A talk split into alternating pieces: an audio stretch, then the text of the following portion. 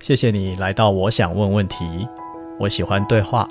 喜欢在对话当中问问题，也喜欢被问问题，因为我想更了解你，也更了解我自己。欢迎分享这个频道给那个你想更了解的人。二十年来，每次看都会不一样，这也是很多看这本书的人都有共同的这种感觉。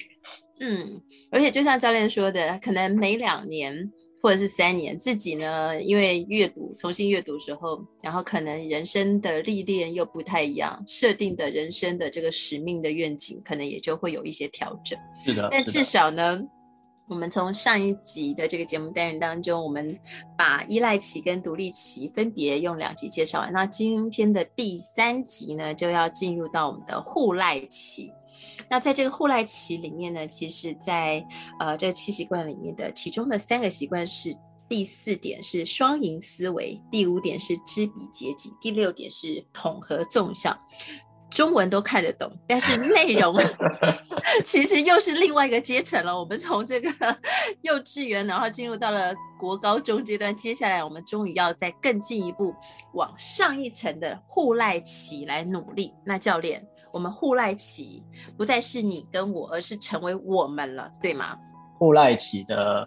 重点就在于我们，嗯哼，嗯，而且大家如果听了前面的解释呢，当我们一二三这三个习惯练得很好，我们进入到独立期的时候，我们会说你是一个成功的个人。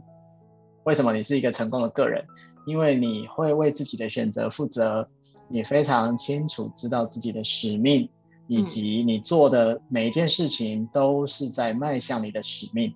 好，所以梳子可以觉得，如果一个这样做的人，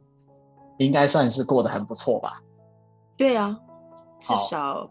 应该自己也蛮开心的吧？对对，所以这就是个人的成功。嗯。到了独立期的时候，就已经达到了个人的成功。啊，那为什么个人成功了之后还有上面呢？其实是嗯因为作者提到，我们不是独独自生活的啊，嗯我们总是要跟别人一起合作。对，那再加上，我想大家对于所谓的团队一加一大于二的这个概念也都很了解了。嗯，所以，如果一个很成功的个人，是不是一定也可以成为一个大家都一起成功的人呢？其实不一定。嗯我们有看过很多，比如说在公司里面很厉害的个人，可是没有人想要跟他合作。苏子有曾经遇过类似这样的状况吗？有有，因为他会觉得他很成功，但是可能从旁边就觉得啊，很不想要跟他相处，因为跟对哦他沟通好难哦。没错，没错。嗯那这就是我们说，他可能是已经有了个人的成功，可是他还没有达到所谓公众的成功。哦，嗯也就是我们可以一起成功。嗯哼，所以这个四五六在练的习惯，就是帮助你可以成为一个我们成功这样子的人。嗯好，那从独立期开始，要进入到梳子刚刚讲的第一个四这个双赢思维之前呢，我想要先强调的有一个概念叫做情感账户。咦，情感账户，对，因为要从一个人变成两个人以上，所以我们对彼此之间要先来存款就对了。对对对对对。嗯，情感账户为什么重要？是因为如果你跟别人之间没有这个情感账户，嗯，那你就算很想要做到四五六，嗯难度其实很高。哦，嗯，所以我们要存入哪一些东西进去啊？情感账户呢，它在原始的这个版本里面，它写的有六种啊，六种嗯存款。那么，其实这七个习惯出版之后的几年，作者有再出了一本叫做《第八个习惯》。哦，对，那第八个习惯呢，它就增加了这个情感账户的存款类型，总共有十种。嗯，好，但是因为我们今天最主要是谈《七习惯》的这本书，所以我们就先从它这个六种也是很核心的开始是来说。好，那这个情感的账户里面要存的六种，第一种就是你是很愿意去了解别人的，嗯，所以只要你开始愿意多了解一下别人的时候，你在做这个行为的时候，你就在为你们之间的情感账户存款。嗯哼，对嗯哼，好，那第二个存款叫做注意小细节。啊，要注意什么小细节啊？注意小细节，比如说礼貌啊，貌哦，礼貌就很简单了，这大家都常常听到的，请、谢谢、对不起，嗯，最简单的嗯就是这个，请、谢谢、对不起。好，嗯，那请、谢谢、对不起这三个词，梳子觉得哪一个最简单，哪一个最困难？对不起最难，好，对，对不谢起最难。谢谢谢，好像挺简单的，嗯，嗯对。但其实三个在注意小节里面，就是说小细节，就是请、谢谢、对不起，常常做说这三个东西。嗯哼，好，然后第三种存款就是遵守你的承诺。哦，这嗯也蛮重要的，尤其是彼此之间的，呃，也许是共识啊，或者是讨论啊，工没作错啊，嗯没对，错好像那个承诺还是蛮重要的。没错，而且这个承诺呢，我自己的经验其实也是可以从很多小细节的承诺开始。 嗯我举一个例哈，如果我们有时候跟朋友见面，好，嗯然后结束的时候，我们经常是不是都会说好，我们下次再约吃饭？下次是什么时候？嗯，这就个其实是就是没有不知道下 次，客套话，客套话，啊，对对 对。但是如果遵守承诺的人，嗯他就会很认真的评估说，诶，如果我真的很想跟这个朋友在下次再见面，我们可以嗯直接来约下次的时间。对拿出行事历来看一对下，对，我们就来约。嗯或如果我真的觉得我们下次要见面真的难度太高了，那他就不会轻易的说出说，诶，我们下次再约吃饭哦，嗯，因为他嗯知道这个承诺有可能会做不到。嗯嗯，所以信守承诺指的就是这种生活中大大小小的事情。嗯，对，嗯，对，而且好像有时候，嗯，像守时这件事情，就是有些人嗯觉得，哎，可能迟到个五分钟、十分钟还好，有些人其实是会提早到。嗯然后如果说大家可能也都能够有一个就是遵守这个承诺，嗯，彼此的信任感其实也会大幅的提升。是的，是的，哦嗯没错没错。虽然你是举的小事，情啦，对啊，是的，，就是的，嗯。其实小事情累积起来就是大事情。嗯嗯嗯，就像你刚刚举的那个迟到，就是一个很经典的例子啊。如嗯果有人他不管是开会的时候啊、上班的时候，或者外出办活动什么时候，他永远都在迟到。嗯那你对这个人的情感账户，其实情感账户为什么叫情感账户，就是因为当这个账户的我们叫做余额，就跟那个银行一样嘛，哈，你看到钱越多，嗯其实在人际关系里面就代表信任感会越高。嗯嗯，那没当错这个情感账户一直被提款，一直被提款，你就会对这个人的信任度越来越低。嗯对啊，嗯好，所以呢，信守承诺也算是一个很重要的存款项目哎哈， 对，而且要从小事情开始做就可以真了。的对，真小事情的开始做就好。嗯好，所以前面这个是前面三个，三个嗯对，后面还有三个，第四个是什么呢？第四个是我觉得我自己也觉得很不容易做到，但是很重要的，叫做要阐明你的期望。哦阐明期望的意思就是说，其实很多人际关系，我们会对彼此，比如觉得失望啊，觉得委屈啊，好、之类之类的。很多时候是因为我们对于角色或者彼此的期待是不清楚的。嗯所以当期待没有讲清楚的时候，我们会很容易失望或者造成误会。嗯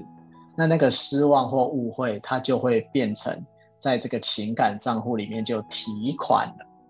哦，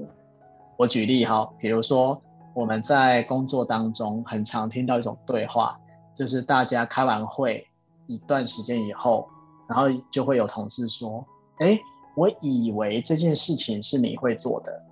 嗯”好，然后另外一个同事就说：“可是那天开会的时候，我听到怎么样怎么样，我觉得这件事情应该是你要做的啊。嗯，”这种对话很常听到，对不对？对，那这就是我们对彼此的期望不清楚。嗯就是到底我被期待要做什么，做到什么程度，你被期待要做什么，做到什么程度，其实是不够嗯清楚的，嗯，嗯所以我们才会造成了这种误会嗯，或落差。所以反而应该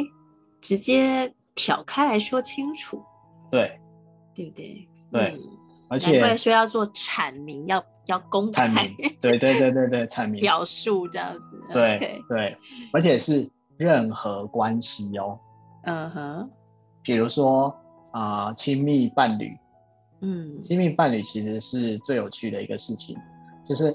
比较常见的就是我对你有期待，可是我不说，嗯然后我希望你主动知道我对你的期待，嗯，这样就变成了肚子里的蛔虫。对，但我觉得这这样实在太好笑了，为什么人会希望自己肚子里有蛔虫呢？而且这好像又会回到我们之前有说到的，真的没有心灵相通这件事情。嗯嗯， 请大家家回去听《数字爱聊天》第二集。好，是的，是的，是的，是的。嗯所以这里的阐明期望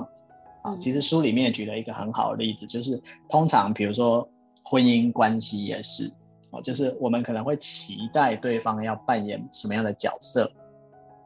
可是如果我们不说明清楚，我嗯们其实就是在摸索中前进。对，既然在摸索，那就一定有摸错的时候， 一定啊，会有摸错了，摸错了还要怪别人。对对对对对，就摸错了，然后或者失望 啊，啊，嗯或者觉得说啊那啊那， 嗯好，所以阐明期望这个存款嗯，其实是很重要的。是。你要那说接什么？下来好，第五个，第五 个就是诚恳正直哦，诚恳正直当然在指的就是说，嗯、我会，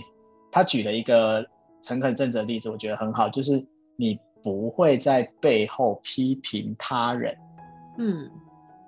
这就是一种诚恳正直的表现。好，那我举一个很常见的例子，就比如说大家都开玩笑说，在办公室里面不是都会有茶水间的聊天吗？对，茶水间聊天就是在聊是非，嗯那通常那个是非本身的主角都不会在现场，对，对，那这就是不诚恳正直的一种状态。哇，所以就连背后说人坏话这个存款，其实可能都会造成的这个呃存款就是大失血就对了。因为你可以想想看，假设啊，假设假设梳子你不在茶水间，嗯好但我在茶水间跟另外一个人讲了你的一些有的没的，嗯，那当有一天你知道的时候，对，你对于我这个人你会有什么想法？就叉叉叉呀，对啊，嗯，对啊。那另外跟我在茶水间的那个人，嗯虽然他在茶水间的时候跟我看起来好像聊得很愉快，我们都在讲梳子怎样怎样。嗯但是他心里会不会想说啊，Winston 会不会有一天跟梳子在茶水间的时候也会讲我？哎呦，挺有可能的，其实是很有可能，对，所以这就是不诚恳正直。嗯嗯嗯，哇，他的这个呃感情的存款其实还蛮细致的耶。嗯，哦，所以第五个是诚恳正直。对，因为如果没有得到这件事情，其实就是彼此的那个信任关系，其实就有可能就被崩解了。对啊，对啊，因为嗯如果我常常会怀疑说、啊，他会不会在背后说我什么？嗯，那我们两个人的关系怎么可能有信任感？对对对啊，嗯，好，那到了第六个，第六个要呢存进去什么呢？勇于道歉。嗯，就这是个刚刚好我们难， 对，当我们在说请、谢谢、对不起的时候，只是嗯，说对不起其实最难嘛。最难的，对，对，但是对不起呢，勇于道歉是很好的一个情感存款，嗯就是当我们愿意表达，可能是自己的疏忽嗯啊，是自己没有注意到，自己做错了事情之类之类的，这个其实是一种自信的表现。嗯，对而对方也会因此有一个机会可以得到一些弥补，嗯，是，所以这对于彼此之间的信任关系就会是一个很好的存款。嗯嗯嗯嗯，没错，而且就是我觉得愿意主动道歉，它其实某一个层面上就是足够的勇于认错，而且你还主主动的去表达，那另外一方其实相对应就会知道，嗯，你这个人是值得。值得信赖的，我觉得某某一个程度就是，哎，你自己也知道你不对，然后我也愿意去接受你的道歉，然后可能嗯我们还可以，呃，再怎么样去修正，可以变得更好，好像就是感情就会有在加分了一些。对啊，就是我们等于有了一个新的机会，嗯，重新展开一段新的关系。是对是，对，所以为什么勇于道歉也是很重要的情感存款？嗯，哇，那那所以存完这嗯六件事情之后，我们才可以真正开始走到下一步，就对了。应该是说，如果我们常常在存款，啊，我们的存款如果够多的话，当我们在做四五六这三个习惯的时候， 嗯会顺利非常多。嗯如果我们没有足够的存款，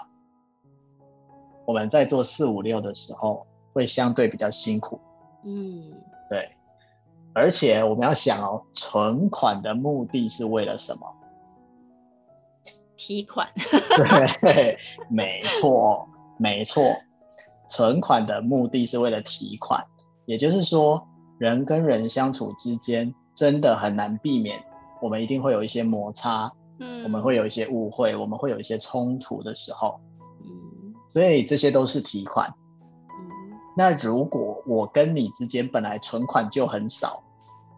再提一个款，嗯可能就变成负数了，对那就表示我们的信任关系已经被破坏掉了。对，然后假设还要去刷信用卡，然后还还不出 钱来，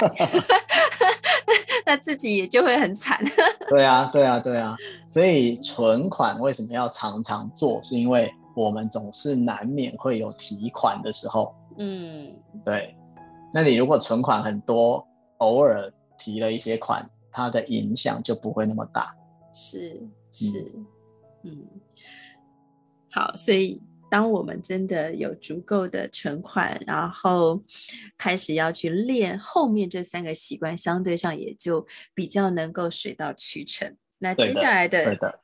的这一个双赢思维，算是在与成功有约的第四件事情，就第没四个错习惯。对双赢思维一定是 win win 吗？对吧？对，没错，嗯就是 win win。那双赢思维呢，我们也可以举一个例子，这样大家就很快可以了解了。嗯通常，比如说，如果在工作中有两个人都非常优秀，因为他们都已经独立了嘛。啊，我们说独立的人就是自己要什么都是想得很清楚的，也非常知道要事第一。嗯当这两个人意见不同的时候，通常会发生什么样的场面？嗯朱子常看到的是什么？嗯，就会就会彼此有一点那个尴尬或怀疑，或者是争 尴吵，尬或怀疑是怀疑什么？就嗯、有有我觉得有点难难讲哎、讲清楚，嗯，你就想两个都很优秀的人，意见不一样的时候，最常见会发生的状况，以你的经验可能是什么？，呃，我我觉得就是两个人如果都很优秀，然后怀疑，假设就是前面那个那个存款，哎，对，这个时候真的觉得存款很重要。那个存款如果不够的时候 哦就是我也很优秀啊，为什么你你一定要听你的？难道你的哦就真的是对的吗？然后也会哦产生很多想要去挑剔他的嗯嗯，一个没错状态，没错所，以会先从怀疑，然后慢慢的就觉得，嗯，没关系，我一定要想办法赢过你，就是挑剔你，然后要是把你踩下去这种感对觉。对对，是啊嗯是啊是，这非常常见，然后非常常见，所以在这种状况下，我们就会叫做赢输思维，嗯就是 OK 我要赢，对不对？对然后你要输，对，所以我会想办法，不管是说啊，或用任何的行动等等，就是我要让你认输。嗯嗯好，这个就是赢输思维。嗯哼嗯好哼，那赢输思维，我们现在就是排除法啦。赢输思维当然就不是双赢思维。对，那现在也有另外一种状况，就是同样就是两个人很优秀啊，然后嗯意见不一样，嗯你一定也看过，有的人就会先说，好好好，没关系，那都听你的，啊，以梳子你的意见为主，我嗯，没关，系。好，这种状况也会发生，对不对？对，但是对方可能不一定是真的是有有很好的的解决策略，只是也许我不想要去挑战他，或者说我不想破坏这个关系。对对是，嗯没错没错。但所以这个时候就变成了输赢思维，嗯就是好好，我输没有关系，嗯我输没有关系，你赢嗯给你赢嗯，然后你讲嗯什么都可以，你讲什么都对，嗯这个就叫输赢思维。嗯，那它当然也不是双赢。对，那么第三种很常见的就是两个优秀的人意见不一样，那这样梳子你退一步，我也退一步。嗯哼，好但就那两个两个都输了啊。对，所以这就是双输思维，啊、就是搞得两败俱伤了。但这却是我们日常生活中非常常见的处理事情的方式，嗯就是你也退一点嘛，我也退一点，好，嗯所以我们大家达成了一个一致的妥协，嗯对。嗯，所以我们也会因为退一步而海阔天空嘛。但是这个其 实这个词可能导致就是我们两个其实是双输，不是双赢。因为你想，大部分的时候，如果要你退一步，你的嗯心情会怎样？就会也会觉得有点委屈，或者是，对啊，就会有点不爽吧。对啊，对啊，啊，对。所以当两个人都有一点不爽的时候，嗯，他就是双输啊。对，嗯，哇，那到底怎所以么样双赢啊？ 还好没难哦啊还没有还没对有，哦还没有。你看哦，刚刚我们讲的第一种叫赢输嘛，赢输我赢你输；对，第二种叫做我输输给你赢赢，没有关系。嗯好，嗯，第三是双输，叔叔，还有嗯还有一种，就叫做只有赢而已。好，什么叫做只有赢呢？嗯就是反正我就是要赢，那至于你怎样，我不在乎。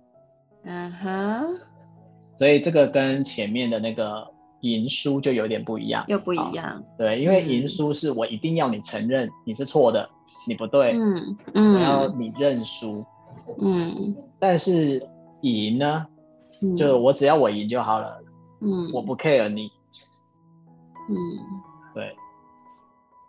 所以这是一个根本没有把对方 看在眼里的对一对 种自我中心的状态。是 OK，好，所以排除以上的各种，我们会说双赢思维，其实指的就是你能够去看见他人的想法、嗯他人的优势，嗯你能够超越自己跟对方，找出共同的目标、更好的方法，嗯这就是双赢。嗯那经常呢，也有很多朋友在练习双赢的时候就会说：“哦，很难呢、嗯，因为双赢需要花时间。对。一旦要花时间，大家就会回到啊，好懒哦。对”对啊，不然就这样啦，你退一步 啦，我退一步吧，这样也 对，可那以个啦相对就简单一点，没错。对对对对，所以其实我们分享到目前为止，大家会发现这个七个习惯，我们现在已经讲到第四个习惯，嗯它并不是一件简单的事情，嗯它真的是非常需要有意识的刻意练习。嗯好，所以我们在应该是第一集的时候讲到吧，我说八十二十法则，大概只有百分之对二十的人 会愿意愿意刻刻意主动练习，积对极，嗯对对，所以这也是为什么啊，成功的人其实没有预期的多。嗯嗯对对，嗯，所以嗯也有朋友跟我分享说，他真的很努力的去练双赢思维，但是始终找不到那个最核心的点，嗯，那要怎么办？对啊那，么在书里面呢，也有谈到一个，就叫做 “no deal”。“no deal” 的意思就是，如果这一次我们真的各自都非常努力了，我们想要找到共同的目标，我们想要找到超越彼此的方法，还是没有办法，那就是买卖不成仁义在啊，我们这一次就不成交， OK，呃，我们就维持我们这一嗯次目前的状况，我们同意这一次是 no deal 的。嗯，就也是一种好聚好散，就是没错没有生意，但是人情在。对嗯，对，嗯没，错，就没有非得要怎么样不可。嗯，对。但也许教练就是听众朋友也会想问说，那难道就没有一个就是 win-win 的呃设计的流程啊，或者是方法吗？或者是可以怎么样去练习嘛？然后让两边其实都能够呃在做这件事情的时候都是爽的，因为刚刚叔叔是两个都不爽 嘛，那我们对白话一点对就是我们两边都愿意，然后都很爽，然后也很享受，然后两边都获利。有哦，是有的，嗯是有的。啊、如果真的想要常常建立这种双赢的状态的话，啊、其实有三个很重要的重点，好，可以帮助我们常常跟别人建立这种双赢。第一个就是你的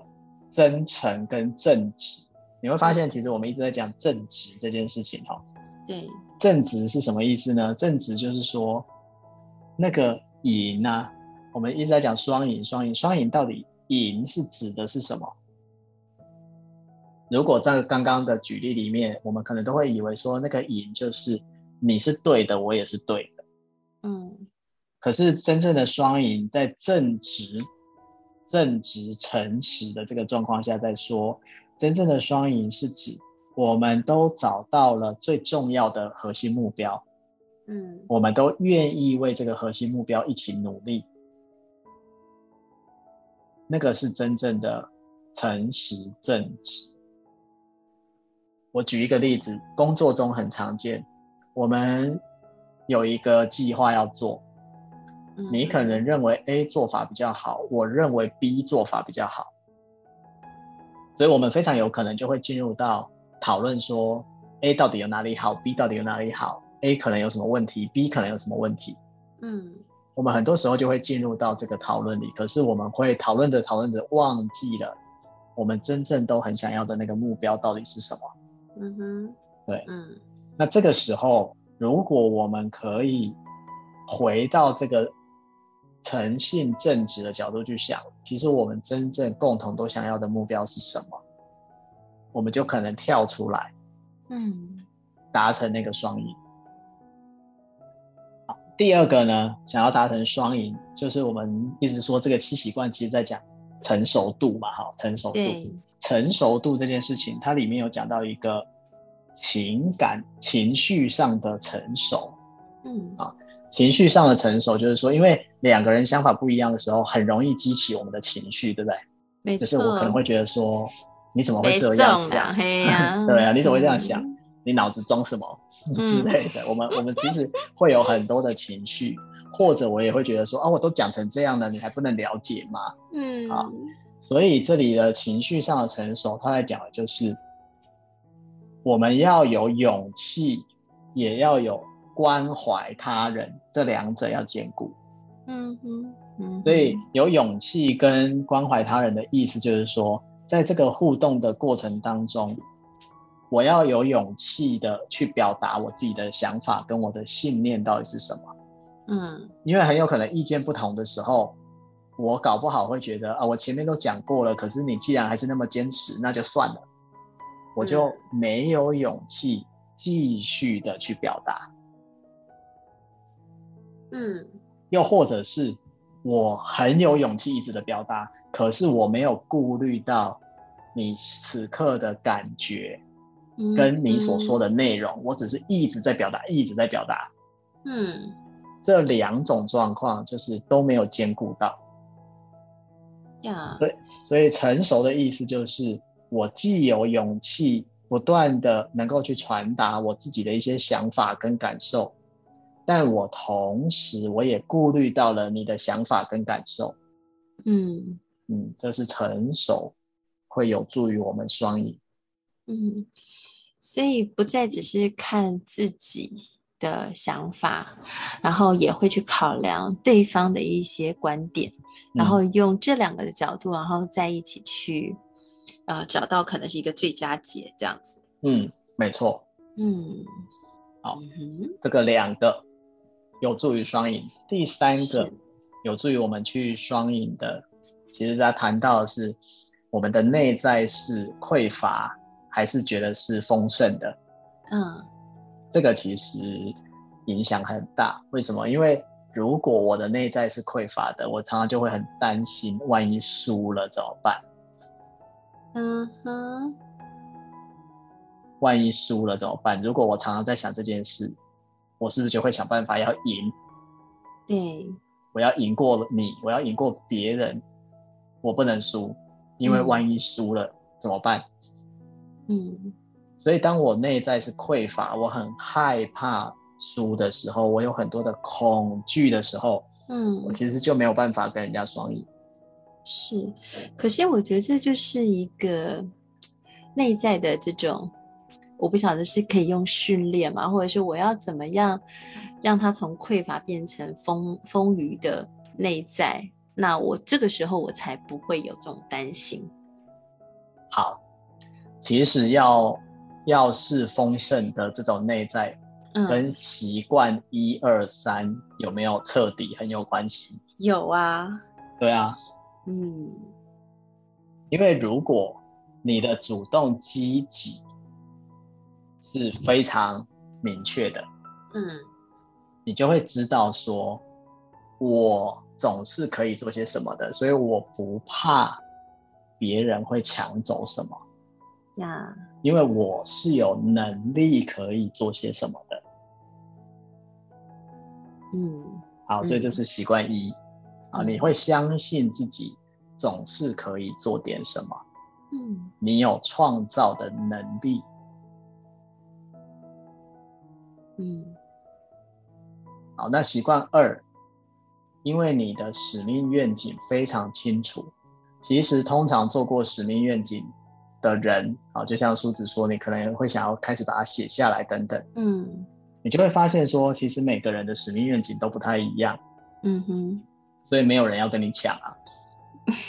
对，没有人想要抢你的使命 愿景。而而且没有人想要成为你呀、大家都对只啊是想要成为自己呀、对对，所以不会有人跟嗯你抢啊，呀呀，对啊，不会有人跟你抢，所以你不用紧张啊，嗯，你嗯不会输的，因为根本没有输这件事。对，没有输赢，所以这是第二个使命愿景。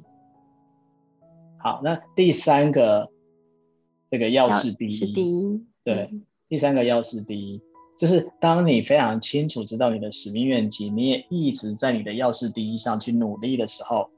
你其实是一个非常有创造能力的个人。嗯所以你会知道说啊，我一直在往我的目标前进，这种创造感觉真的很好。嗯你就不会担心说啊，万一别人来把我抢走了怎么办？因为你有创造能力啊，对啊，是所以别人其实是不不会成为你的假想敌的。嗯嗯当可以处在这个状态的时候，你就是丰盛的状态，而不是匮乏的状态。嗯嗯，哇，这很棒！所以前面三习惯要真的是练功，蹲马步蹲得够好，其实内在丰盛其实就能够有这个满足，然后没也错可以达到所谓的双赢思维，为自己也为对方有更多的着想。嗯，没错，好，嗯那教练，我们要进入到第五个了吗？知彼对啊解己呀、知彼解己为什么会接在双赢思维的后面啊？嗯就是因为当我们可以双赢思维的时候，我们已经看到了彼此更重要的共同目标，我们可以看到嗯彼此都有很值得学习的地方。对，也就是对方会影响我，我也可以影响对方。好，所以这时候我的眼里已经有别人了，因为如果我的眼里没有别人，那就嗯叫目中无 无人。人，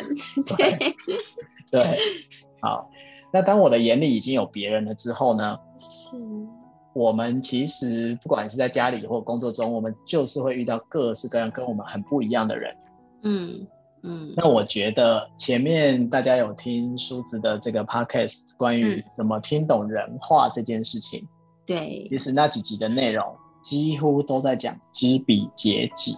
是的。然后如何有同理心的倾听，就没是错听的最高层次。没错嗯，没错。所以如果大家对于要怎么样可以做到知彼解己，想嗯要有更多技术面的东西的话，其实你可以回去听前面一到五集对，的内容，里面有非常多帮助案 我例们分享，对对，案例分享，然后可以啊、呃帮助我们更知彼解己的做法。好，嗯，那我就解释，我在这里主要先解释“知彼解己”这四个字到底是什么意思。是，知彼，你看，把彼就是别人啊，我们要把别人放在前面。好，那什么叫做把别人放在前面？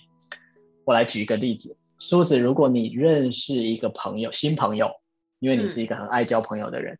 嗯你通常会希望他先多了解你一点，还是你先多了解他一点？通常我会想要先去多了解他， OK，为什么你会希望先多了解他，而不是他先来多了解你？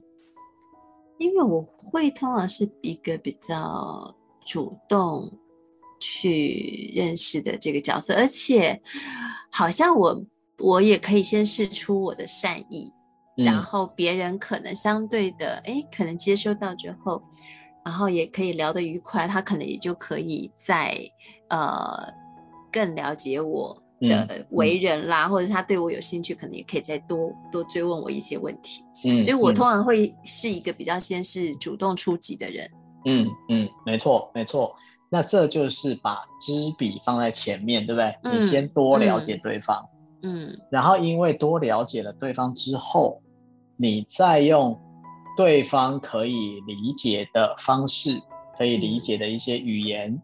去让他也了解你，对，这就是解己，放在后面啊，因为那个解就是了解，己就是自己的意思是，啊，所以知彼在前面，解己在后面。所以这个习惯，它在告诉我们的是，当我们跟任何人互动的时候，如果可以，先把了解对方放在前面，嗯然后再表达自己。嗯，那这其实是成熟度高的人会做的事情。嗯，所以反过来说，比较成熟度不高的人，他因为比较自我中心，嗯，所以他就会希望别人要来多了解他，嗯，嗯，就他会希望别人先了解他，嗯，他就不会把知彼放在前面。嗯，对，嗯，嗯哼，真的耶，因为好像如果就是都先谈自己，人家可能就会开始觉得，嗯，这人怎么那么自大啦，或者是这个人怎么那么自我为中心啊？嗯好像那个距离感又会开始拉开一些些，即便他无意，但是好像隐隐约约都会有一种这种情绪，然后大家就会对他开始慢慢的疏离，根本就达不到知己解呃知彼解己嘛，所以他只到解己，但是没有到 知彼。对对，而且它的结己放在了前面。对，好，所以我们在这边要强调的就是知彼解己，它看起来是两个动作啊，它有先后顺序，嗯哼，但是两个动作都同等的重要嗯啊。就像你刚刚说的，如果一个人他只有解己，嗯，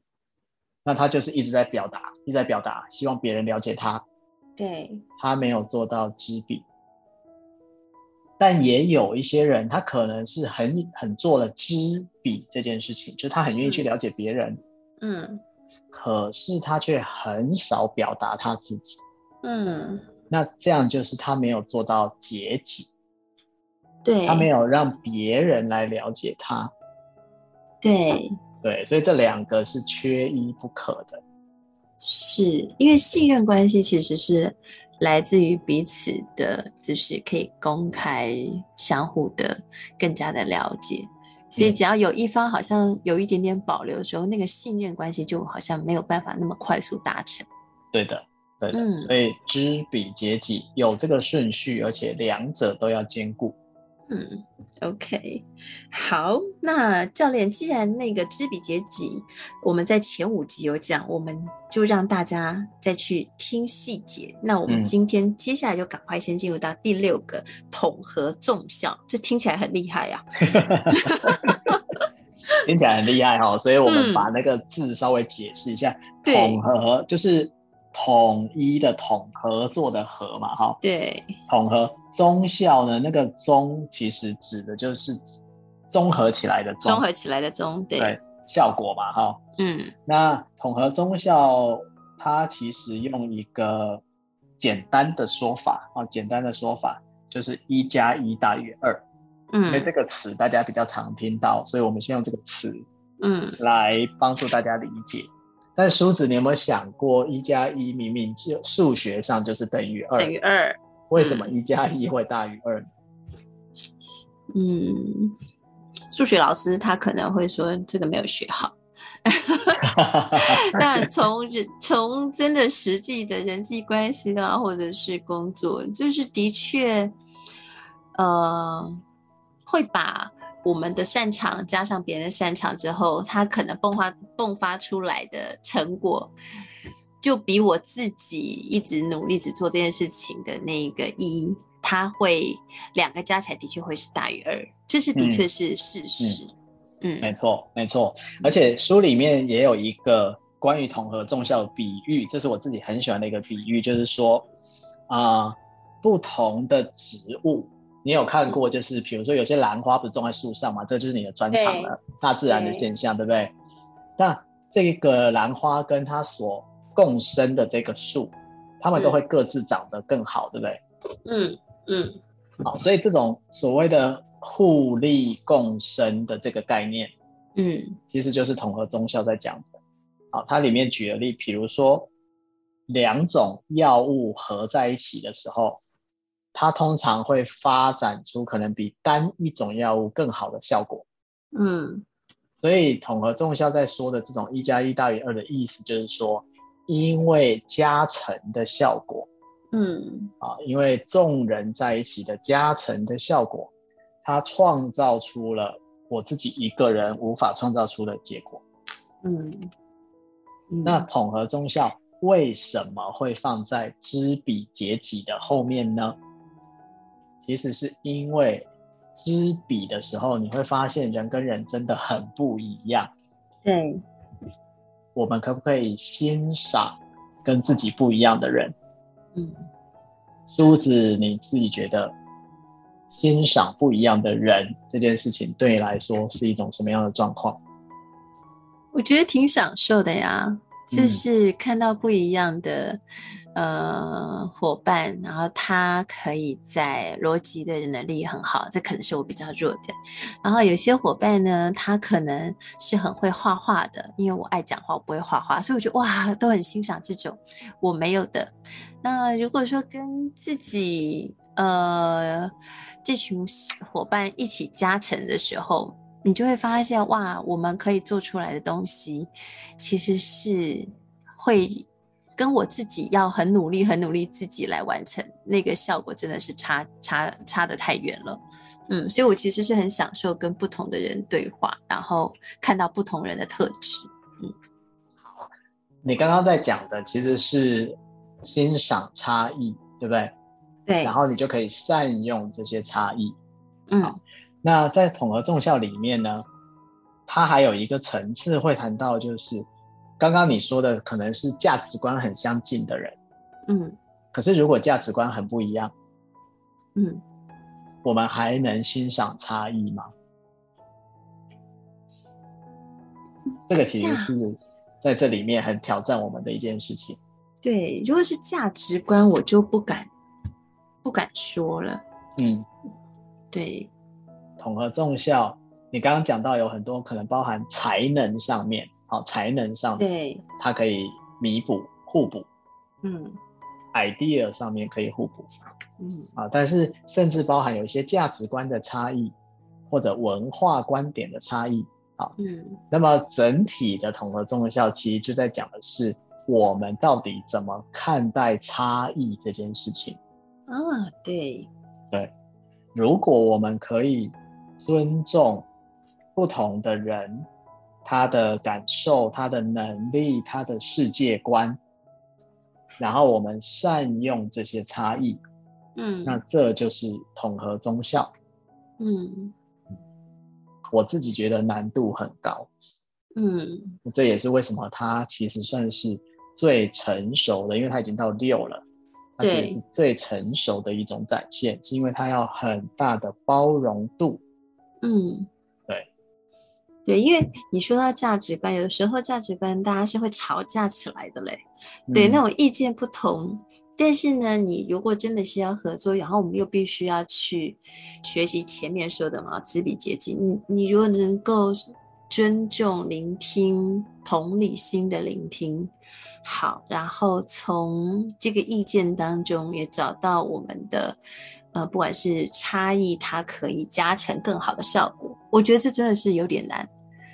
对，但怎么练哇，这真的是要下功夫哎、哦，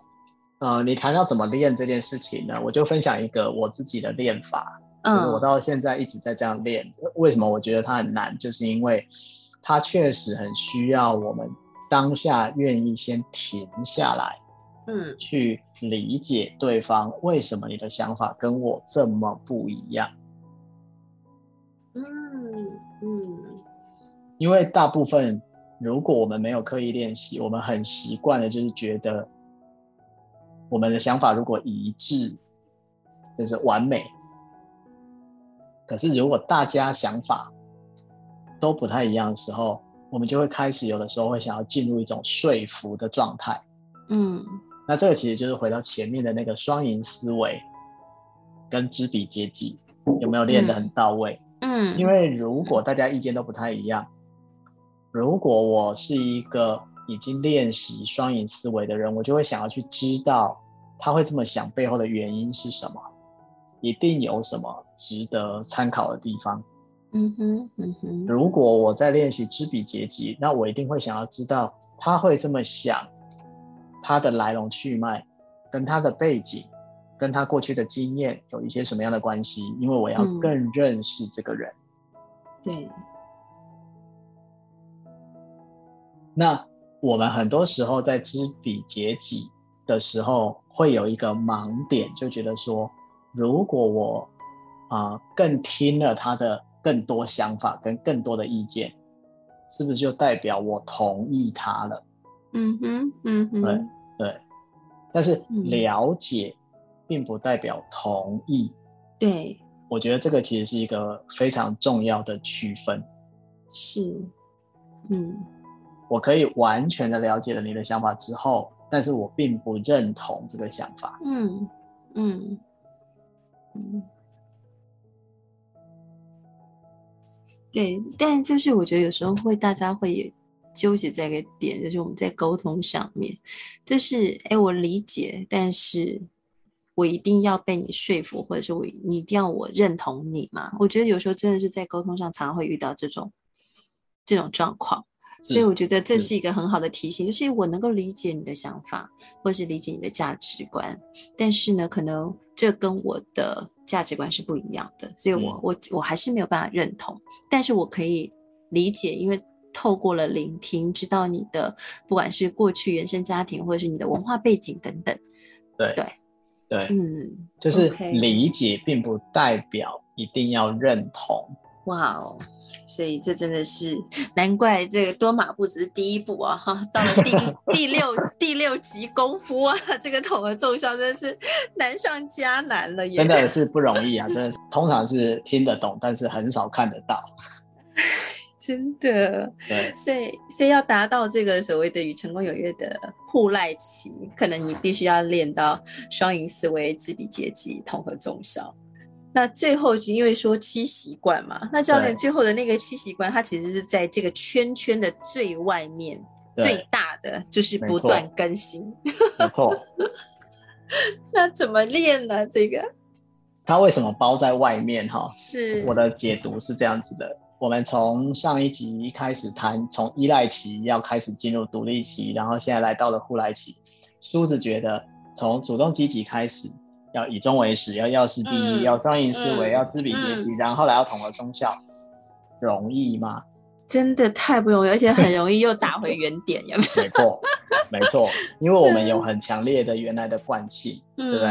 嗯，好，所以呢，不断更新为什么在最外面？就是因为如果我没有不断的更新自己的话，嗯，我其实很难去练到习惯一到习惯六。对，好，那这个不断更新自己是一个什么概念呢？简单的说，就很像手机充电，嗯。你的手机一天会充几次嗯，通常一次就是晚上睡觉前的时候会充电。 ？OK，喂，那你手机电池的续航力还不错。嗯，那你自己多久充电一次？哎呀，你居然叹气，你的叹气也太大声了点。对，就是想想那个自己如何充电，就可能要分两种不同层次了，就是呃休闲度假这种身心灵的放松的充电，还是就是学习力的充电。我觉得学习力充电可能对我来讲算是呃容易的，嗯，但是呢，你真的要去度假放松，那种身体的放松，好像就是很卡、欸，什么卡的时间都卡不出来。对，所以您刚刚说到，哎，多久没有充电？我脑袋中是出现了两个画面，了一解个了是解， 容易，一个是很不容 易。是啊是啊是啊。但你刚刚讲的两个充电都是不断更新里面很重要的面向嗯，啊，因为不断更不断更新有四个面向。啊第一个就是关于你说的学习，好嗯我们可能上课啊、读书啊、写东西啊、构思啊什么之类的嗯啊，这个都是我们叫做心智层面的充电。嗯，然后再来那种可能放松的啊，包含身体的放松哦，甚至因为跟朋友啊、跟家人去旅行啊，哈、有这种人际关系很开心啊，嗯，这个就是包含了生理上的放松，以及所谓的社会情感。好，所以刚刚有心智上的，有生理上的，有社会情感上的，啊，这是不断更新里面的三个面向。嗯，好，第四个面向就是我们说的心灵，好，或者大家现在会常常说是灵性上的成长跟修炼。嗯那灵性上，当然每个人对于这个心灵或灵性的这个定义不太一样啊。有一些朋友可能有宗教信仰，嗯那他可能比如说定期也许读经典啊，啊，参加一些什么宗教的聚会啊，啊，那对他都有充电的效果。嗯那没有宗教信仰的朋友，当然有可能他有他自己啊、呃灵性进修的方式啊，比如说嗯练瑜伽啦，哈、做对静坐啦，啊、嗯之类之类的都可以。好，所以嗯从心智层面、从生理的层面、社会情感的层面以及灵性的层面这四个层面，它就是整个不断更新嗯的内容。是是，嗯，好，所以其实也真的是可以，呃，鼓励听众朋友，也许怎么样去练，而且这五五嗯、呃这个七招哈，就是七步呢，的确是不断不断你要呃调整，然后再呃修整，然后再去练，然后再回来修整，它的确就是一个不断更新，而且可以从一点零版到二点零到三点零到五点零。好、所以嗯这真的是一个很有趣的过程。就像这一本《与成功有约》的呃作者呃史蒂芬·科维，他也说，即便到他呃临终前，他也都还在不断的练习。是的，就从第一个开始练吧。嗯，嗯，主动积极开始。对，大家，那大家，我们一起来修炼，可以成为那个百分之二十更好的自己，然后也可以离我们自己所设定的成功更加的接近。谢谢梳子，谢谢大家，